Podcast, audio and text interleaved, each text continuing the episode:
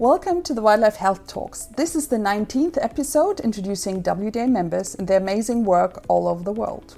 We are still in pretty Athens, Georgia, at the annual WDA conference.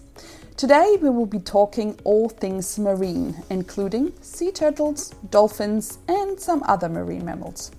My guest worked as a marine mammal vet in Thailand before moving to the US, where he currently works on his PhD in sea turtle health at the University of Georgia. His name is Dr. Wirapong Lau Vesh Prasit. Correct. He likes to be he like I practiced for this. He likes to be called Mac. Welcome to the show, Mac. Thank you so much for having me, Kat. How are you doing? Pretty well, thank you. It's well, it's the second last day of the conference, right? So I guess we're all a bit exhausted. Yes, Yeah, mentally and physically. kind of. but you ready for tonight, the banquet? Oh, of course. Yes, I can't wait. That's usually the best part for sure. Yeah. Mac, when did you join the WDA? So I just joined the BUDA a couple months ago as a student membership, just to present my work. And this is my first time joining, so I'm excited. that is very exciting. So that means, yeah, this conference is your first WDA experience. it is my very first. Yes. How do you like it so far? I like the vibe a lot. I think it's very, you know, cool vibe where people can just talk. It's very friendly. I got to know you as the first time too. so I think I networking is a big part of this conference. I enjoy it too, so much. cool. And we don't even need to dress up for the banquet, right? So it's the perfect conference where you can wear whatever you like. It's the oh best. yeah, I wear shorts and tank top. Amazing. And although we did learn today in the elevator that until recently people did dress up for the banquet, right? So I'm so glad those days are over. I'm a little scared though. If I show up with shorts and tank top, peop, you know, P Marino people would get oh with my dress code. Well, they better get used to it because that it, that's what it's like now. Easy.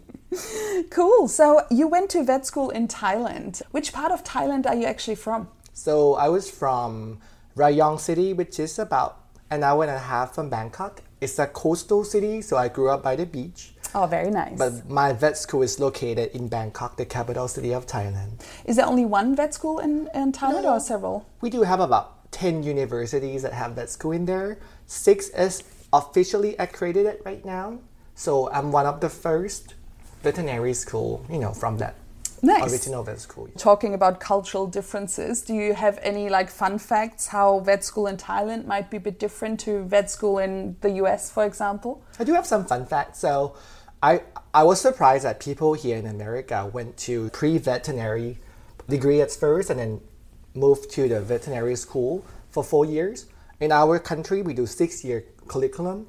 We go straight from the high school, and then it takes six years to achieve the degree as a DVM.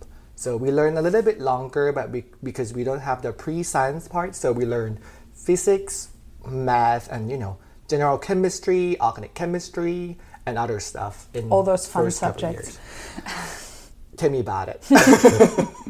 Yeah, cool. That's pretty much what I'm used to as well. From Germany, we don't have the Oh, pre-veterinary degree either. Yeah, we jump right in. Yeah. Oh, you know that. And anything else? Any other fun facts? So in Thailand, the food time is a very important time. So for lunch, we enjoy our food. We just eat. We don't really talk about work. I was surprised when I first moved here. Seminar is hosted during the lunchtime and people eat and work at the same time. I wasn't shocked, honestly. I was like, these people work their their butts off. I just don't understand that part. I can't eat and work at the same time. yeah, that's some other fun facts. That is funny. That's true. But I feel like Thai food is just so good that you really need to enjoy it. Uh, you know, Quietly, yeah, right? Yeah, so it's a big deal. Oh, that is funny. I ha- interestingly, I have been to a lunch talk in the US for the very first time as well, and I was also like, when am I supposed to eat my lunch? Like what? While someone Should else is speaking? Like really? Now? is it proper? That's true. So funny. Um, did you have a lot of courses or classes about wildlife or marine mammals in particular In Thailand? Yeah. Yeah, we do have some in the required curriculum. We have zoo and wildlife medicine as a part of the vet school program.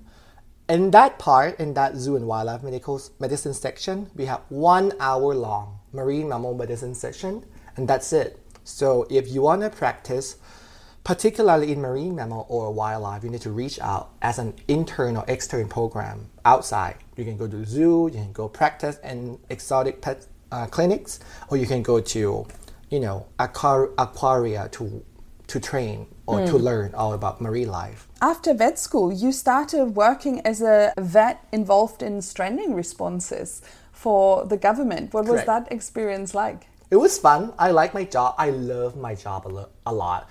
I cry when I left, you know, my institution. it was it was so much fun. So we work with sea turtle stranding, both live and dead stranding. We do have marine mammal stranding network, so we work on that too for both cetaceans, all kinds, small cetacean, large large cetaceans like Bryce whale, Omura oh, whales. wow. We have those population endemically live in Thailand. We have dugong, so we work with dugongs too. It was fun.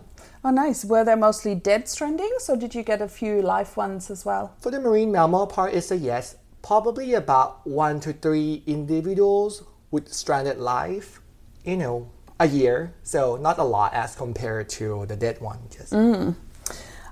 Did you have the capacity to do rehabilitation as well? We with do. some of those animals. we just established in my generation. We don't have the actual facility. We were a part of the first generation that created the facility. So in my time when I was working, we have, you know, an an old building that we use as a hospital, and we right now we have actual hospital right now because people care more about marine mammal world. So we have actual facility for rehabilitation, long term and short term.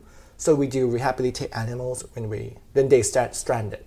Oh, that's really time. awesome. And what about dugongs? How easy or difficult is it to rehabilitate oh them? Oh my gosh, it's it's a mess.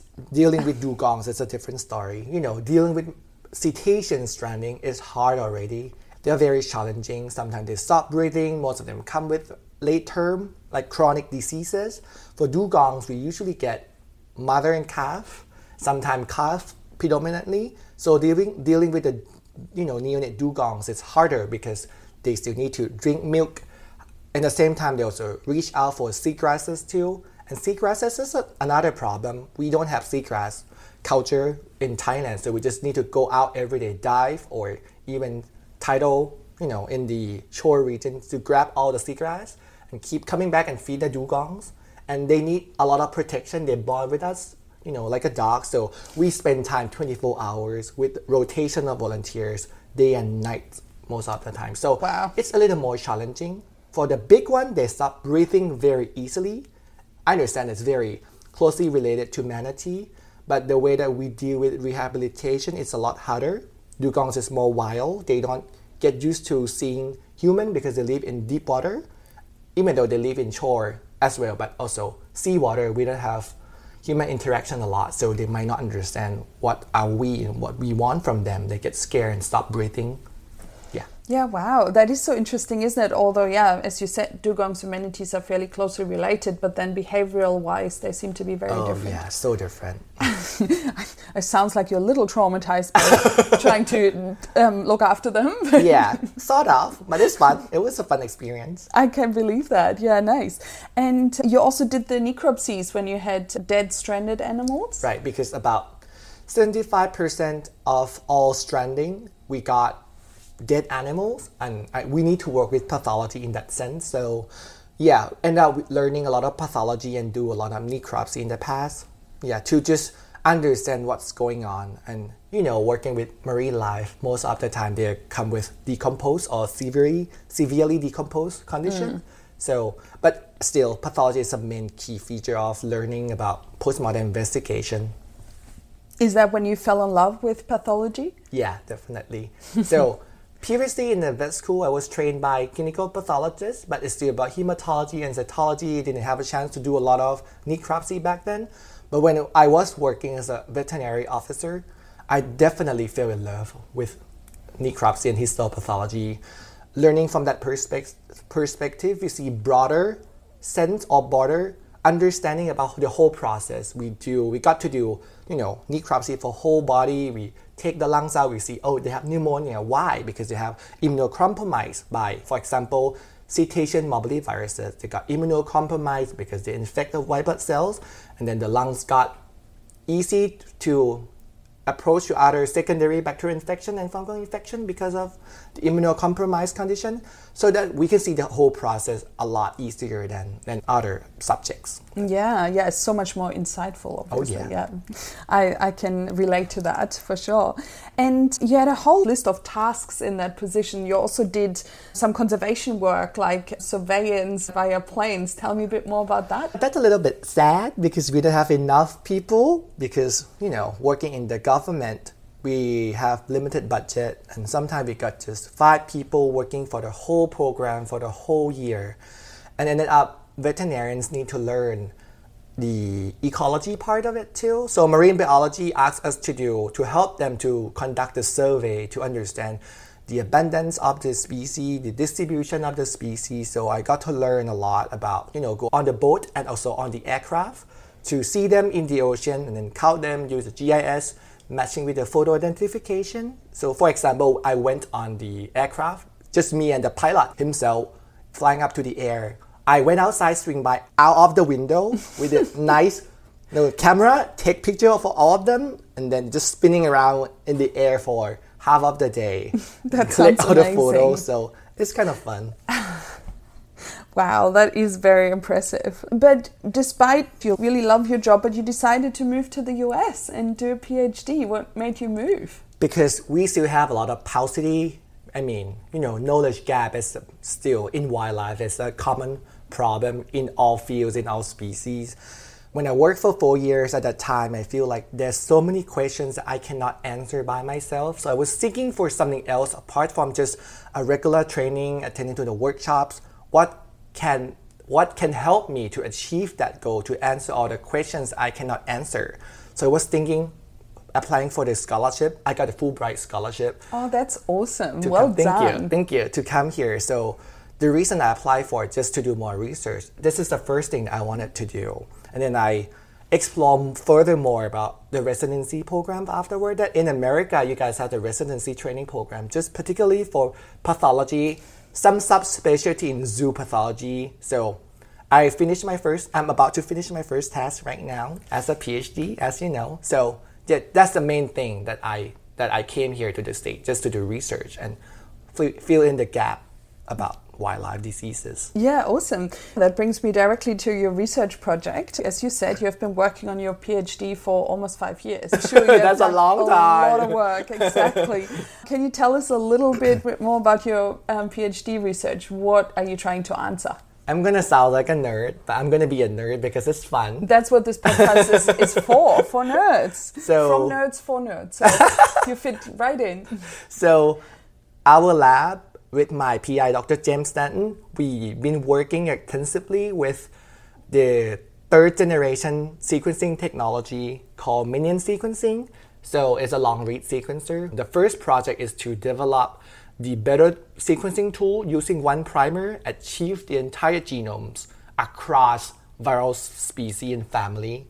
So, we are developing pan mobility virus using one primer for all kinds of mobility viruses, including measles disease in human, canine distemper virus from tiger, lion, and dogs, cetacean mobility viruses from dolphins, and faucet distemper viruses, and also feline mobility viruses. So our plan is to use this tool, develop the primer, and work across and get one entire genome from one primer. That's the first project. Develop the di- diagnostic tool for better characterization of the viruses. Another to shift gear a little bit, we work on C total health. So the first project is to use the same tool, Minan sequencing, as a meta- metagenomic approach to get viruses from enteric tract. So C total have some infection, you know, fibrobapillomatosis caused by Kilonian herpes virus 5. But seems like this is the only virus that we commonly know about C total. What about others? So I look back and we technically don't have any viruses reported from GI tract from C totals. So we work on that from the East Coast and the West Coast, coast with our collaborator, gather all information. Basically, I work with C totals poop to find the virus in that. The third project, which I'm presenting right now in this conference, is working with non-suppurative encephalitis that was previously characterized and diagnosed as an idiopathic. So we didn't know what's going on. We use this tool Is this a, f- a common disease in sea turtles? Do you see I that a guess lot? so. We, we, see it sometime, you know, but some most of the time in in reptile world, we ended up having oh maybe it's herpes virus, maybe it's it's Banya virus, maybe it's hmm. you know a new virus that's just discovered in Florida group, Fraser virus, but this one seemed very different. It caused severe perivascular cups characterized by mononuclear cells. We, we don't really see that in others. Seems striking, but we couldn't figure it out what it was. So we did EM. We see some viral-like uh, particles, but again, in brain, it's just hard to determine viruses or virus particles because it look very like synaptic synaptic vesicles. So we did next generation sequencing, and we found makes me get goosebumps because it's very exciting to me. So we found new that. viruses I never heard before called Chu virus. But this is the first time, not just for this Chu virus, for, but for the entire order that the virus belongs to, Jinchu vilaris. They never caused disease in animals ever. They Oh, just wow. found it metagenomically in, in arthropod species or in worms or in coral reef or in sea anemone. But we, we never find any pathology, you know, interaction with this virus. So this is the first time of the entire order of this new virus causing disease in animals. It makes me very excited. You didn't get to name that new virus because it was Oh. already described, just right. not in. But in I named the species, so I named it You, Pis- you did. I did name the species part. Piscicue virus, Pisces like a fish, PC. Yeah. Piscicue virus is somebody named it already, but Testudini, we named it because I want to name it myself, but I don't want to be a virus. I want to be infectious agent. So P- Piscicue virus, Testudini, as a cause of Kilonian pathic encephalitis.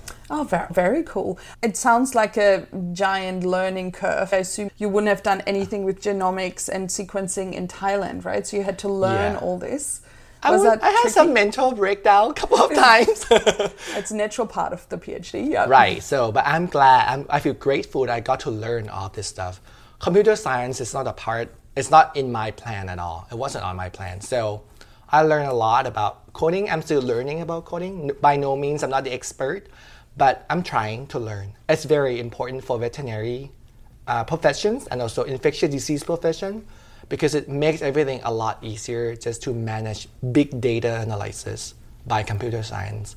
Yeah, Sure, we can't avoid it anymore, right? it's coming up. Yeah. What's your plan after your PhD? So because I'm really into pathology, and I, I definitely fall in love. Previously, I wasn't sure I fall in love. That's a big commitment. But again, all my discovery wouldn't have been succeeded without pathology. We wouldn't be able to describe the idiopathic encephalitis without histopathology.